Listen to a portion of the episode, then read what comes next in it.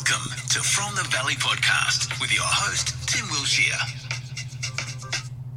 Welcome along. It's the last day of September 2019. This is the ninth podcast I've done this month. I've gone a bit crazy this month for September. Um, and today we've got on the podcast uh, a, a, a, huge supporter of the Valley Chamber of Commerce, uh, the face of uh, 97.3 FM as far as the Valley Chamber of Commerce are concerned, Jamie Wood. Welcome along. Thank you, mate. Good to be here. That's excellent. So um, I guess uh, just just capping up where we're up to at the moment. Uh, had a, quite a few things on over the weekend, Jamie. We had the AFL Grand Final, which was a, a fairly one-sided affair. Did you watch that, mate? I actually didn't, unfortunately. Well, oh, fortunately or unfortunately, because it was a bit of a, a bit of a whitewash for the yes. Tigers. I mean, my, obviously I support the Tigers, I but saw that, yeah. we would have loved to have probably a bit more competitive second, third, fourth quarter from the other team, GWS. It was a blowout in the end. So uh, well done to the Tigers nonetheless. Um, rugby union, Australia, Wales. Did you watch that at all? No, mate. I, I, I can't say that I watched any sport on the weekend. I, I was one of those boring corporate drones who spent both days in the office. Oh, really? So, working hard. Working hard, yeah. There you go. That's that's what it's like in the the radio game. You got to work. Sometimes you got to work uh, seven days a week, maybe. I don't know. But uh, very close game. But Australia ended up just not doing enough in the first half. Did well in the second half, and they, and they lost by four, I think, in the end. So it was pretty close. Wales and Australia. Um, so that was quite interesting. Obviously, the NRL Grand fi- uh, semi-finals or, preliminary finals, whatever they call them. Preliminaries, yeah. So Canberra's in, and also the Roosters are in into the grand final to be played next Sunday. So that's a bit of a recap on the weekend of sports here. Uh, I guess how we start the podcast, Jamie, is we sort of dwell, I guess, into what sort of led you to be here as far as you know what, what, did you get up to in early life? So whereabouts were you born and what was family life like for you? Sure. Uh, born in gunnedah new south wales uh, which is probably most famous for being the hometown of uh, miranda kerr. I think that might be the claim to fame. It's about an hour out of tamworth and uh, you know it's it's regional australia basically so i was born there spent uh, the first six years of my life there uh, and around the time, I think it was around my first or second year of primary school, uh, we actually relocated up to Brisbane. Um, this was my mum and I. So uh, born born to a single mum, uh, raised raised by mum predominantly, but obviously still saw dad because he was from there too. And moved up to Brisbane, following mum's work. Spent a bit of time up in Brisbane. Moved back down to New South Wales to the Hunter Valley, and uh, that sort of region, a place called Kurri Kurri, which isn't too far out of Maitland. and moved down there until I was about nine or ten, and then moved back up to Brisbane in uh, later primary school. Yeah, so I guess you spent most of your life here in Brisbane then. Well, yeah, I've had some stints away, but for the most part, Brisbane is home. I mean, my wife's a Brizzy girl. Uh, this is where we will absolutely settle, and uh, it's certainly what I would call home now. You know, my family now live here. My sister lives here, so we've got some good roots here, and it's definitely the city that I have the, the, the network of friends in too. Excellent. So, what sort of, uh, I guess, hobbies did you get up to as a youngster? Did you play any sport, or were you into music pretty young? Or yeah, played played the regular sports like everybody. Um, for the most part, always got into sort of running, athletics, long distance running. So, used to compete in things like 800 meter running, 1500 meters, cross country.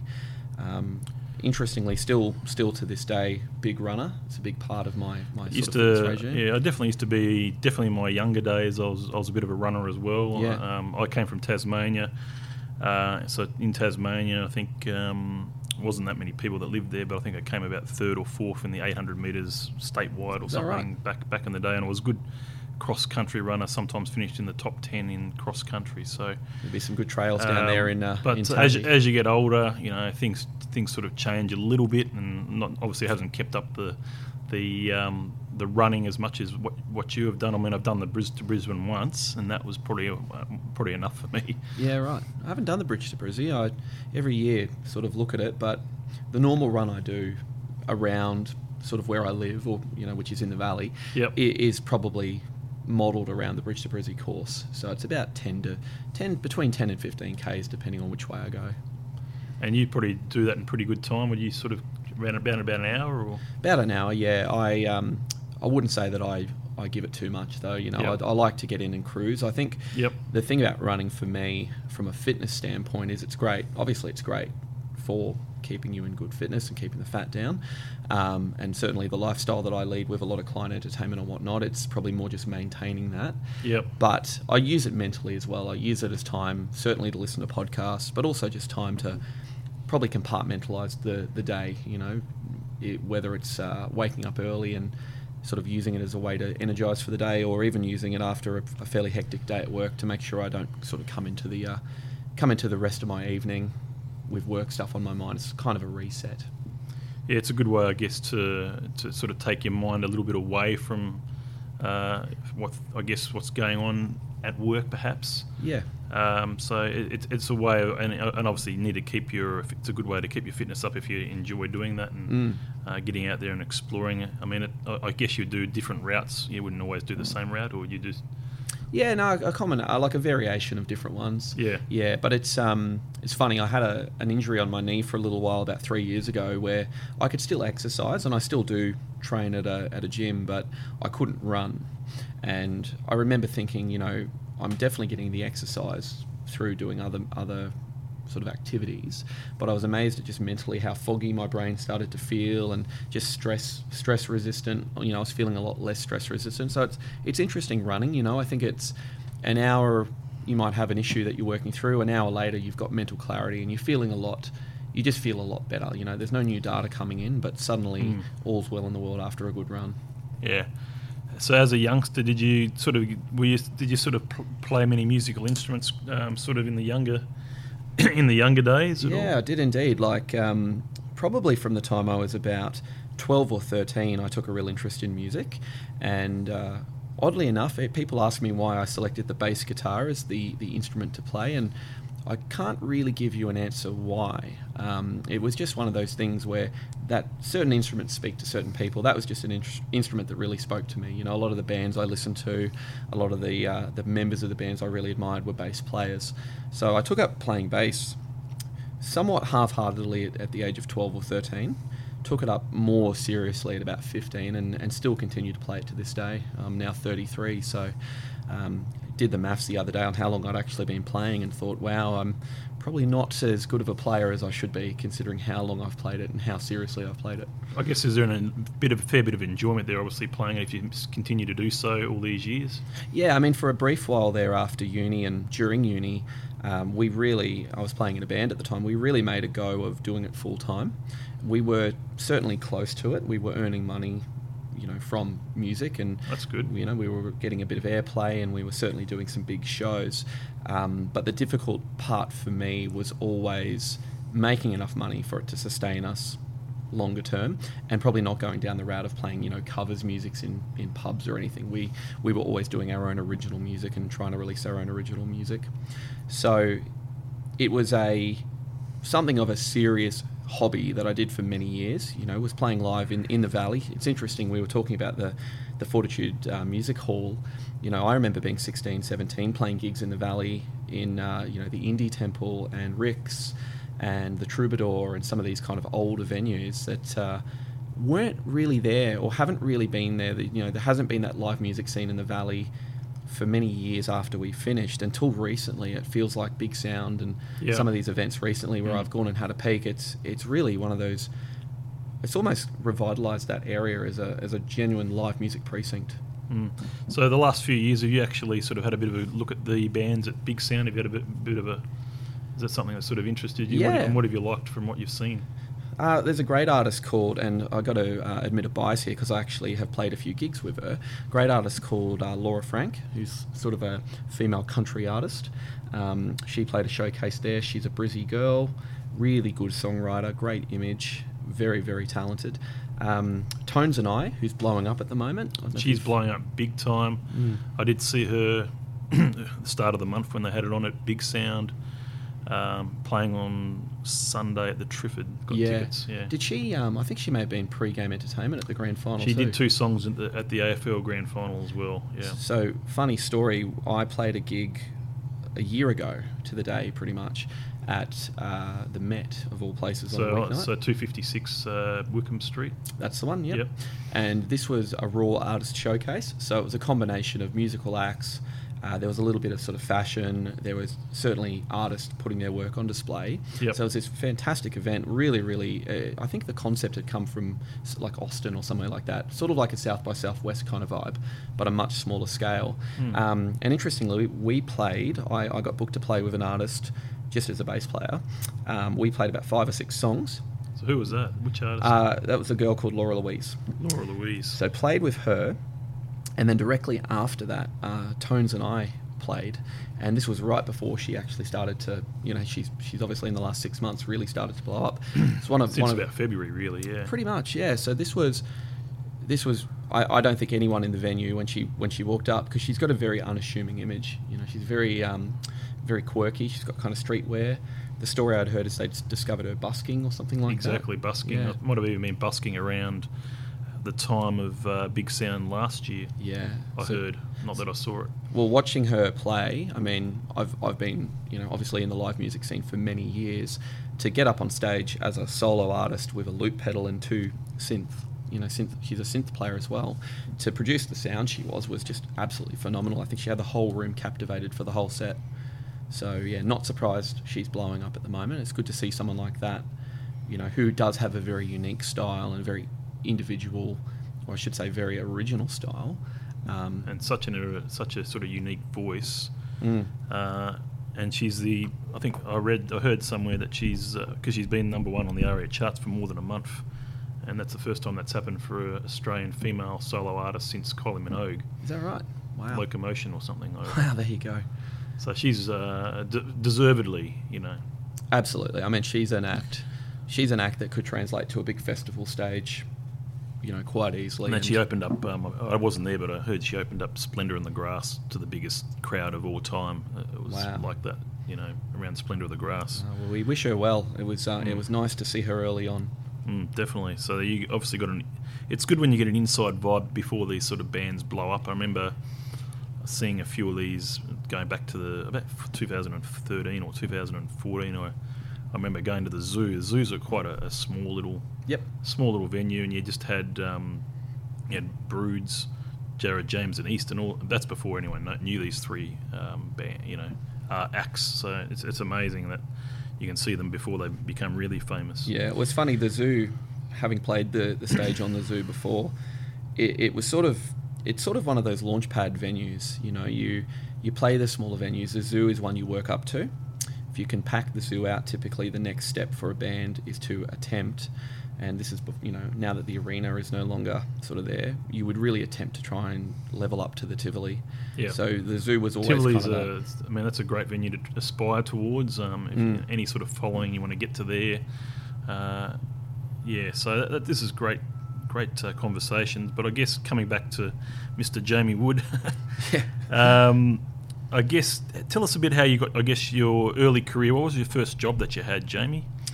Uh, first job was a paper route, actually. Um, so my my stepdad uh, ran a construction company for many years, and so when him and my mum got together, he instilled a really good work work ethic in me at a young age. So I was um, I would have been 11 or 12 with a paper route. You know, it was 450, 500 papers that I needed to deliver um, in the space of about 12 hours on a Thursday night. Um, so that's kind of my first job job. In terms of my first professional job, um, I did a did a really interesting kind of um, jump into a few different fields. I mean, I worked in uh, worked in a couple of different professional fields. I did a business degree, so I tried to sort of try my hand in uh, recruitment for a while. Didn't really like the industry. Um, still probably don't, to be honest. No disrespect to any recruiters out there. It's an interesting indus- industry recruitment, isn't it? It just didn't feel Mm. like it added a whole hell of a lot of value um, p- personally. But my first sort of, I guess, real foray into the career was was selling uh, the radio station 4KQ Direct at 23. So that was my first step into media. Certainly my first step into my professional career, and uh, you know that was now almost exactly 10 years ago that I started that. Excellent. So that's how you sort of got your start, I guess, into being, in, and obviously working for the Australian Radio Network. Um, about how many years there? Seven, eight. Yeah, I mean, I think, I think my current position. I've been back in Brisbane now for for about four years. Yep. But I did a stint prior to that in Adelaide for two years with Mhm. the same company. Yep. And then prior to that, um, God, three or four years. So yeah, about that. Yeah, okay. So it- obviously, it's- it sounds like it's probably a great place to work. You obviously stuck there that long. Uh, tell us a bit about what you. I mean, from I guess the Valley Chamber of Commerce point of view, you sort of are the face of uh, you know ninety seven point three in Brisbane. Um, tell us about, I guess, what that sort of role, how sort of evolved over time, and and uh, I guess what what's it like, sort of, you know, being a, sales professional in the space of radio, and, and what what are sort of uh, the expect, you know, what are you sort of seeing out there? I guess. Sure. So yeah, my position is um, sales director of Brisbane agency, and so basically what my job is is I run the sales team that look after most of the big national marquee clients out of Brisbane, and as part of that, we obviously have a relationship with all the advertising agencies in Brisbane. Now, part of I guess my remit is to is to lead that team. So within that team, you know, there's the sales managers, there's account directors, there's certain um, commercial functions like strategy integration, Yep. sales operations, admin, etc. So first and foremost, my job is basically just to lead to lead that team, Yep. and our job is to generate revenue for our network. Um, why I potentially got involved in the Valley Chamber and why I'm probably so active in terms of networking in the community is that we don't have a general manager in this market. Uh, we have, a, I guess, a market leadership team which comprises of myself and two others, and so the expectation is that you're out in the marketplace, flying the flag uh, for you know the brand. You are creating networks, and wherever possible, you're adding value. So my philosophy with the Valley Chamber very early on was obviously I'm back in Brisbane. I need to get plugged back into the business community and I need to get those networks, you know, re-established. But then also, how can we as a radio network add value to the Brisbane business community? Because our commercial imperative is to have a healthy business community up here in Brisbane. You know, it's a big market. Um, I think people in our head office um, who are based in Sydney you know they they have quite a bit of time and energy devoted to the Sydney market because it's such a big media market. But Brisbane, in its own right, is a, is a big capital city with a big population base. So there is just a need to make sure that um, you know the brands and the network are represented well in this market because it's a it's a big important revenue market for us. Yeah, definitely. So, since you started sort of working in the space, uh, what sort of what have been the main changes that you've seen? I guess over the last seven to ten years. Sure. Well, I mean, you know, in t- 10 years ago, your, your options for advertising were relatively straightforward. You know, if you were a client, you could effectively buy some ads in primetime TV, you could do a bit of brekkie radio, you could throw something in the Courier Mail on a Saturday, and effectively you've got a pretty nice, nice campaign that hits the majority of the market. Um, these days, and and it's certainly a positive shift. But these days, you know, there's so much more, uh, or so many more um, media channels available to people, and I think the biggest shift that I would have I would have um, probably witnessed in my time is broadcast media still has certainly a place, but more and more all these big broadcast medias like television, like print, like radio, are increasingly making themselves digitally enabled businesses. So where people might be listening to radio, they might also now have a need to listen to music streaming. They might also want to listen to podcasting. Um, they might also want to start listening into audiobooks. And so, where it's become really exciting and interesting for me is how do we now, first and foremost, create content across all those different platforms as well as radio, because audio, creating audio content is what we do, it's what our sweet spot is. How do we create different platforms for our audiences. And then I suppose the challenge that gets thrown to me is how do we now make money from that? So, uh, as a big podcast listener myself, and as a big fan of of particularly the podcasting space and what it can be, um, it's really exciting. But it's also quite challenging um, because you have to be a bit of a futurist. You have to figure out what the next trend is. You have to go and educate the market around what the benefits of these products can be. And whilst you're doing that, you still need to sell the story of radio, which is still you know, arguably the most robust broadcast medium and still continues to grow. Yep.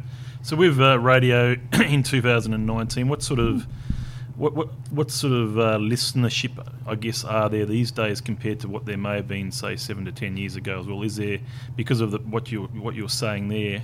There's obviously probably less people listening to radio than there were seven or ten years ago, or what, what do you sort of what do you what do you no, sort of know? I mean, and this is backed up by data, so it's Yeah, not me yeah. giving a giving the sales spiel. Um, probably about sixty six percent of all listening to audio is still radio. Okay. so still live and local radio. Mhm. The reason why radio continues to grow, I mean, it's still the number one medium for people. I think under twenty five. It's Okay. still the number one way people discover new music.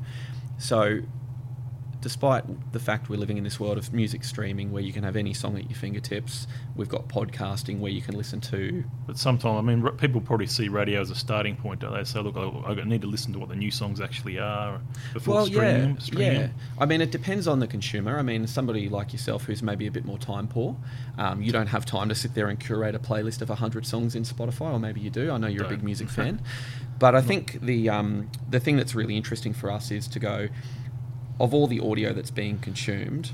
You know, 66% is still live and local radio. Now, why are they doing that? It's because if you live in Brisbane, you want to hear Brisbane people talk to Brisbane about matters that are important to us. Um, and I think in a world where we're becoming, you know, we've got so much stuff in our news feed of international news, we've got so many different options available with Netflix, with Stan, with on demand content. You still want to know what's going on in your town. And so radio has always been very good at being the sounding board for the market. Uh, podcasting and streaming, that's kind of incremental listening. So that's listening that, you know, if you think about streaming, the yo is streaming taking away from radio listening? Well, no, because we've always listened to CDs, we've always listened to records. So streaming's just another way to listen to your own music. And podcasts are really interesting because they're filling in a different space of found time. You know, if I'm doing a monotonous chore around the house like cooking or cleaning, suddenly having a podcast in the background makes it a bit more of an interesting task. So it's an interesting space to be in, and um, just getting an understanding of the different reasons people go to different platforms is, is the first part of what we're doing. Yeah, definitely.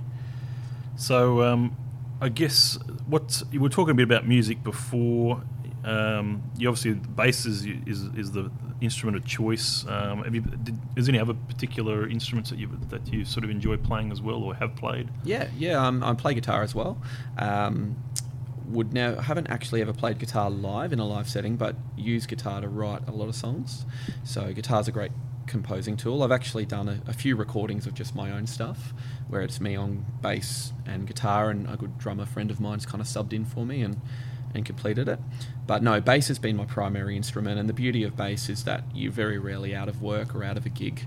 Um, you know, I've had the the luxury of of being out of you know not seriously pursuing music since about 2010 and ironically um, all the best stuff I've done in music has happened because people have just known that I play the instrument and have asked me to uh, to sub in. So you know, I've been invited to play a couple of gigs at St Kilda Fest down in Melbourne. Um, have been invited to record a couple of times down in Melbourne with some great producers. Played Handpicked Festival down in uh, Adelaide, opening for Killing Heidi and the Veronicas, which was a bit of a Wow. semi-career highlight. Um, and I say semi-career because it was never a career, but but um, yeah, it's funny, you know, the things you run away from in life often uh, often chase you, and vice versa. Yeah, for sure. So, um, just finishing with the music. So, let's just sort of uh, understand what what are the. We spoke a bit about some of the music that you've been involved in and seen and what have you.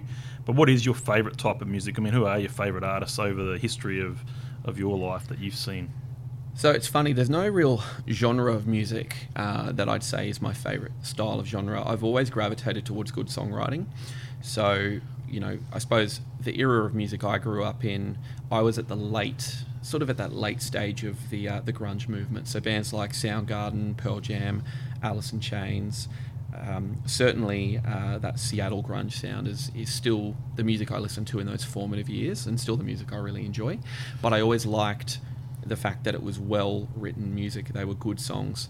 Um, then I moved into sort of really enjoying sort of more hard rock alternative kind of stuff, um, and that's just a consequence of being at that age where that was the popular music at the time. It was sort of the music I used to play growing up when I was learning the instrument. So bands like Metallica and and uh, and some of those kind of bands around that late '90s kind of period.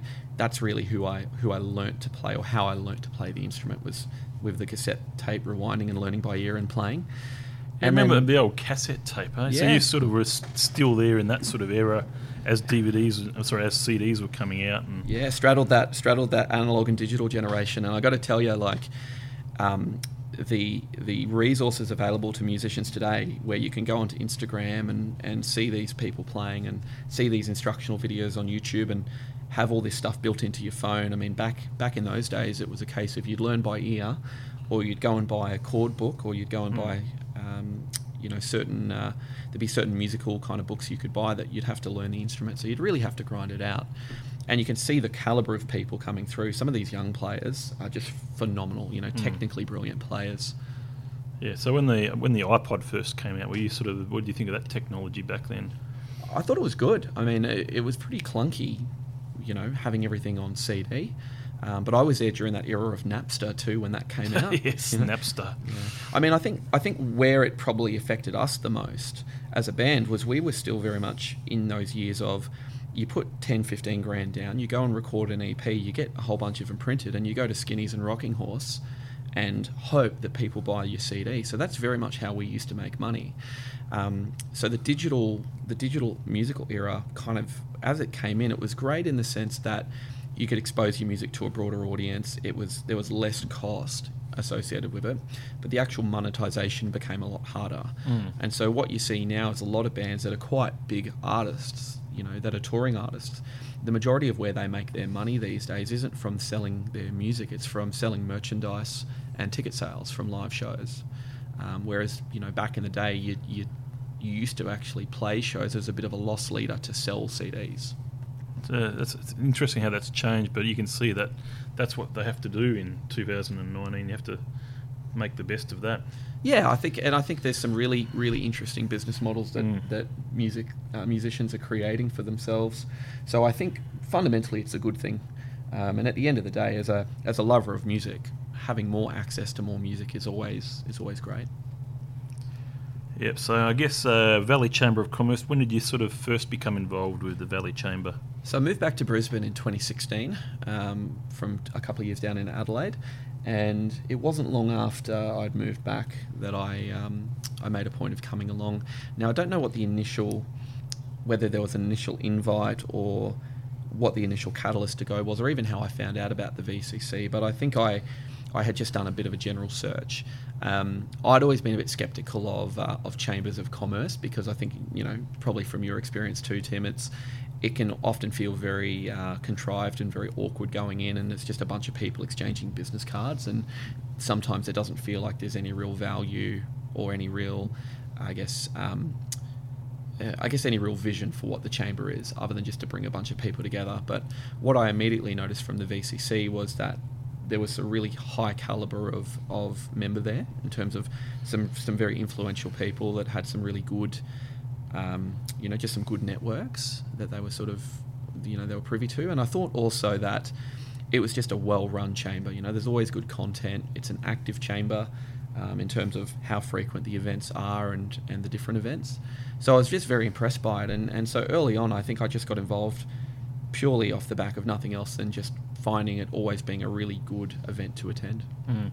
You probably like both uh, when it comes to meet and mingles or lunches, um, because I've seen you at both of them, and you're obviously fairly regular at uh, both types of VCC events. But is there one you prefer over the other, or No, I mean, I, I, I like them both for different things. I think the, the mix and mingles are great in the sense that they you know they showcase great venues around Brisbane, which is Mhm. actually more beneficial than I think Yes. um, people often realise is, is being able to see sort of the new place.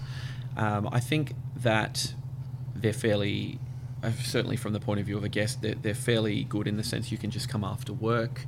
Um, they're fairly relaxed in terms of their their uh, style, but then the lunches and the breakfasts are also great. I mean, I think one of the big things that was important to me in, in coming back to Brisbane was to forge more relationships with you know local council, state government, and certainly any sort of federal um, member for Brisbane. Obviously, being Trevor Evans. Um, so I think having so a have level. you of, had much to do with Trevor? no, I actually haven't, but um, you know, know of him. Like he, he's obviously I live in his electorate, and he's extremely active. So always say a quick g'day to him. Definitely.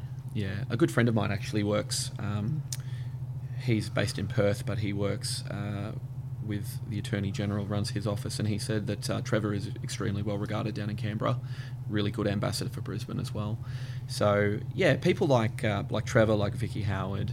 Um, and certainly some of the more, you know, the corporate members at the VCC, it's uh, it's just a good environment to have the ability to be able to tap into those people where required if you need it. I guess um, as far as other networking that you might do outside the VCC, is there anything in particular that that works as well, or is um, what, what what other things do you some, sometimes get up to? I guess. Yeah, look, I mean, there's a lot of, I suppose, networking is is not the exact right word for it, but certainly in the agency market, which is predominantly our customer base, you know, there's a lot of networking within that agency market. So it's certainly my, I guess, my imperative is to is to know and have a relationship with every managing director and general manager and you know account director or group business director within the agencies. And then beyond that certainly the, the chief marketing officers and, and some of the key business stakeholders in some of those larger clients in Brisbane. So that's uh, that's where a lot of my I suppose networking focus goes. And outside of that I think more and more what I'm really interested in is getting, uh, I guess, networked into some of those growing industries out of the Brisbane market. So, you know, I know fintech is a really interesting space that's starting to become a bit of a growth market out of Brisbane. So, being able to network in those spaces and just get an understanding of what's going on there um, of late has been has been interesting as well. Excellent. Um, I guess the where do you do you have any sort of predictions on the future of radio? What what what are we going to be think? I think uh, radio is not going to die as far as it's still going to be around even in ten years' time. But how do you think it'll change? Look, I just think it's it's only or it's always going to be around as long as as long as we continue to invest in really good content and really good personalities. You know, radio's key differentiator is is good personality. So I don't think it'll change, but I think you'll see increasing emphasis on having really good talents at the forefront of the radio brands. Um, I think where it'll change is that it'll become around more customization. I think you'll start to see more people moving into just audio in general. Um, audio as a as a medium, when we talk about streaming, podcasting, audiobooks, and radio, if you lump all of that together, I think we're just going to see people consuming more of it because there's going to be more good audio content available. And you know, Uber data would suggest that our average trip, certainly in Sydney and Melbourne, is taking a lot longer. I think it's 20% longer in uh, in Sydney and 18% longer in Melbourne year on year. I mean, that's phenomenal. That's a massive growth in a place where already people are driving a long way to and from work. So that provides more opportunity for people to listen to more more audio. So, mate, I think the future's bright, but I think it's also um, one of those interesting areas where it's hard to predict the future. You've almost got to create your own destiny in media rather than wait and see what happens. Yeah, that's that's very good uh, analysis and points there. Um, I guess with podcasts, you said you listened to quite a lot of them. Uh, or we've listened to quite a few different ones. Whether you listen to them all regularly, I'm not sure. But uh, tell me which ones are your favourite podcasts to listen to. I love love Joe Rogan. Um, Joe Rogan was like my entry point into podcasts because he's been doing it now for oh, I'm, I'm going to say, Say 10 years. Ten years, Yeah. yeah, nearly. Um, so Joe Rogan is great. I mean, what I love about his podcast is that it's exactly the right medium for what he does. It's three hours, long form conversation, completely unedited. On the opposite side of that, though, I'm really I really enjoy anything to do with um, with business or personal development. So I'm a big fan of you know the HBR Idea Cast. I really enjoy at the moment. Um, there's a couple of podcasts that are a little bit sort of left of center that I like. There's one called, I think it's called uh, Where Should We Begin? This is a bit weird, but it's a good example of using a podcast format for something completely different. It's a, a lady called Esther Perel, who is a marriage counselor based out of New York, who actually records her marriage counseling sessions. Now, I don't know. So hang on, she records her, her marriage counselling sessions. Yeah, and, so she's a therapist, and, and, she has a uh, husband and wife that are in turmoil, and, and obviously the. Uh, so the, obviously the, the patient uh, obviously usually would have to authorise that. You'd think. They do, yeah. So their identity is covered, but but they authorise it. But it's a really it's So a really okay, interesting yep. example. I mean, the reason I bring it up is because just I suppose what we're talking about at the moment is different formats. You know, in podcast, a lot of people think of podcasts as you know what you and I are doing here, which is just having a conversation. But increasingly, you're seeing things like Serial. You know, which is this high production value, really well produced investigative journalism podcast that's really kind of pushing the boundaries of what a podcast is. It's, it's no different to how HBO, when it first came out, showed how premium cable TV could be. So um, those are ones I'm getting into at the moment, um, and I actually uh, have my own podcast that I've been producing too, which is called Media Sales Mastery. So it's a personal one I do. I've done six episodes now. I'd certainly listen listen to one of those episodes. I, um, I think you were talking to some guys from Sydney from memory. Yeah, yeah. I I, um, I think I may have shared it with you, mate. Yeah. Yeah, I did did listen to some of that. That was quite interesting. That's for sure. So, what? How do you sort of find your own podcast? Do you find that uh, something you enjoy doing as, as, as something you'd want to keep doing, or? Yeah, it's hard to find them. Hey, look, that's my big thing. It's I think discoverability of podcasts is, is a big issue for the for the industry. Mm. Um, most of them you find by word of mouth. Mm. Um, some of them you find just by searching generic terms in the. Yep. Uh, you know, and, and certainly our platform. We've got a platform called iHeartRadio, which is has the largest library of podcasts in Australia. That's probably, and I'm saying this, I sound biased, but I'm not.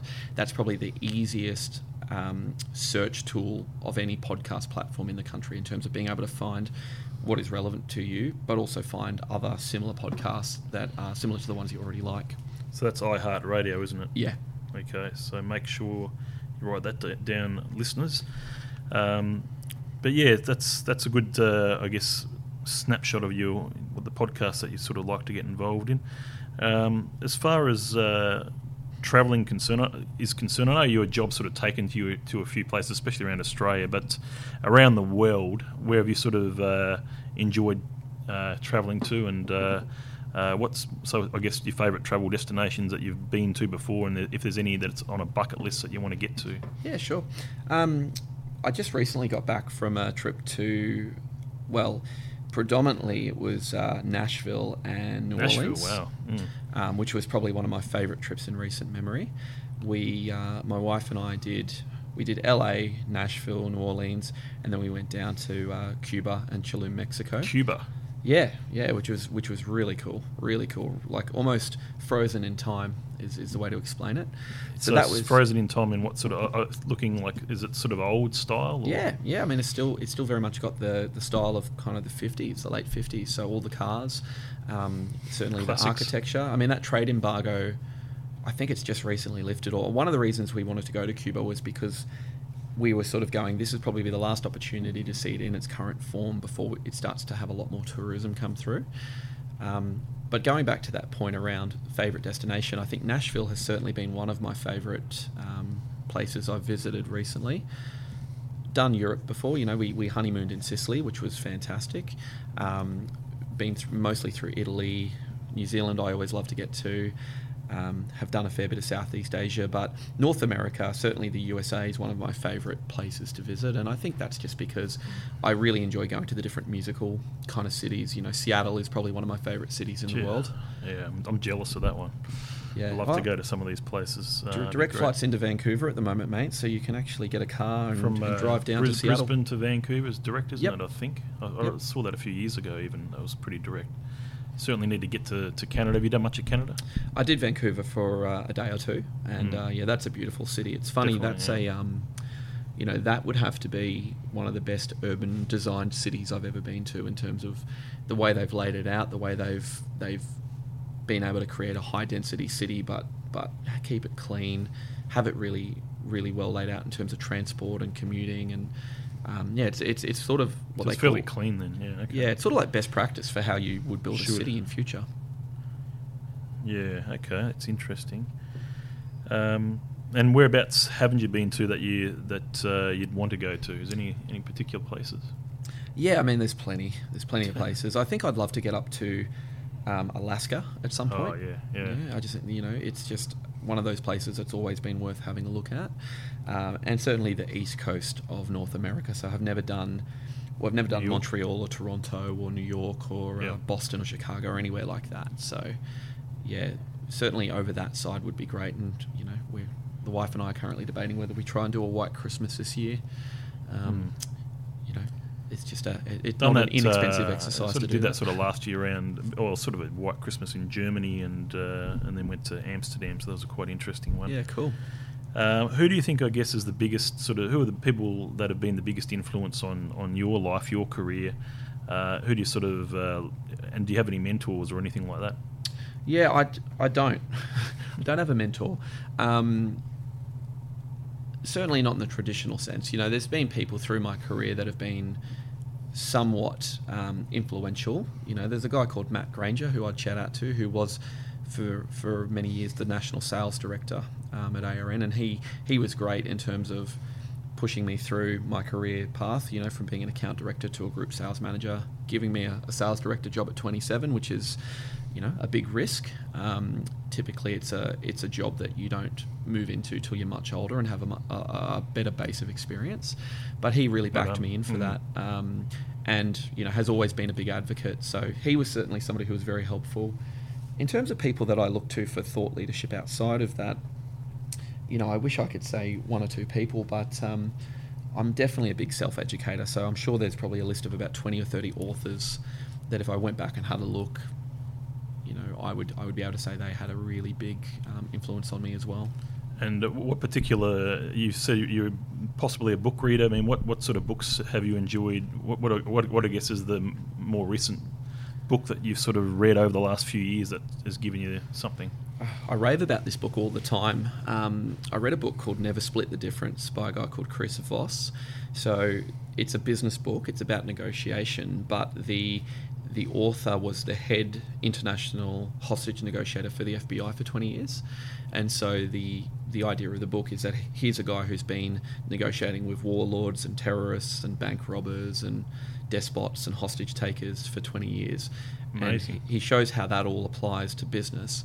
Um, and the reason why it's probably been such an influential book is it's so counterintuitive to what you think business negotiation is, but it's so so easy easy to actually take his techniques and apply them to a business context. So it's a really good book. I'd yeah I'd recommend anyone anyone who actually just wants to know more about human behaviour. Um, have a read of the book. It's really interesting. Excellent. Any?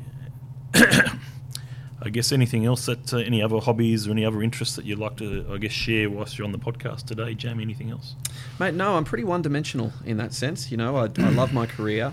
Um, I love business. I have a real natural interest in it, and you know, apart from sort of keeping fit and uh, and getting into um, you know getting into the music where I can, um, I just enjoy spending spending time with the wife. You know, we've got a got a little mini Dachshund uh, who's five years old, and you know we enjoy. She travels quite extensively for work midweek as well. So between the two of us on the weekends, we live a very a very nice, quiet, relaxing life. Excellent. That's the way to be. And I guess what what motivates you going forward? I mean, what where do you see your career going in the future? Do you see yourself still being in a similar sort of role in the next five to ten years? Mate, I really hope so. Um, there's no question that media is a is a really tough industry to work in. You know, there's there's a lot of pressure, um, particularly when you're in a commercial leadership role, because you're accountable to deliver a number to the business, um, and you're accountable to to lead a team to do that. So, what I like about it is the challenge between the revenue, you know, driving revenue, as well as the cost, but not use, losing the human element within that too. Still kind of backing your people in, supporting them, um, growing and developing them. and so I hope that um, I'll continue to stay in media.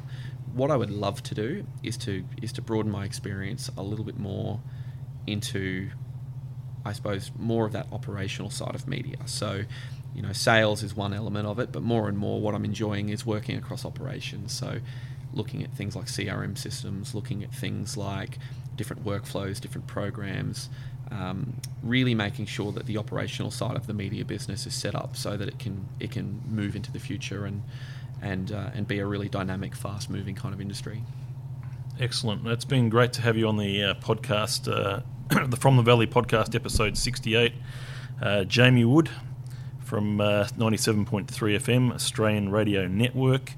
Um, that's that's been great. You've uh, told us quite a bit about yourself and quite a bit about uh, what your feeling is uh, when it comes to radio, when it comes to music, uh, when it comes to you know all lots of different things really. So I do thank you for uh, taking your you know first thing Monday morning appointment to come out here and do the podcast, Jamie. It's been it's been great to, to listen to you. Um, any final words? Mate, I just want to say, uh, you know, thank you to you, Tim, because I think the, the Valley Chamber is only as good as the memberships and, and people who actually go in and want to contribute value and want to want to be part of something and drive it forward. So I think what you're doing here is fantastic, mate. I'm a I'm a big advocate of podcasting. It's it's what prompted me to start my own. Um, but I think that Same, you know, yeah. keep doing what you're doing, mate, because you know podcasting, if nothing else, is it's a long, it's a slow burn, and you've got to play the long game. But uh, we won't share your downloads. But somebody who works in the industry, take it from me, mate. The downloads you're getting at the moment are very impressive and uh, are a good precursor to what will be, you know, ideally um, a really nice, nice uh, year-on-year growth that you can move into next year. So Yeah, definitely. I mean, it's uh, I, I always had a goal, Jamie, to do at least 100, ep- 100 episodes. We're, we're sort of more than two thirds of the way there now. So Great. we're doing nine a month. Is pretty, uh, pretty nine. good. I think I don't think I've done nine in a month before. So that that's sort of possibly a record for myself. But some I just got went went at the start of the month and I just went boom, boom, boom. Just let's set them up. Lined it up, let's- yeah. And didn't have too many people uh, re- rejecting, or you know, we, we had one or two that might have changed, but were still within the same month. So. Yep. It's worked out quite well, but uh, thank you very much for your support, mate. It's been uh, much appreciated. We'll get uh, this up probably even today, uh, and we'll share it around, and uh, and there we go. So that's been the From the Valley podcast. Thank you very much. Beautiful.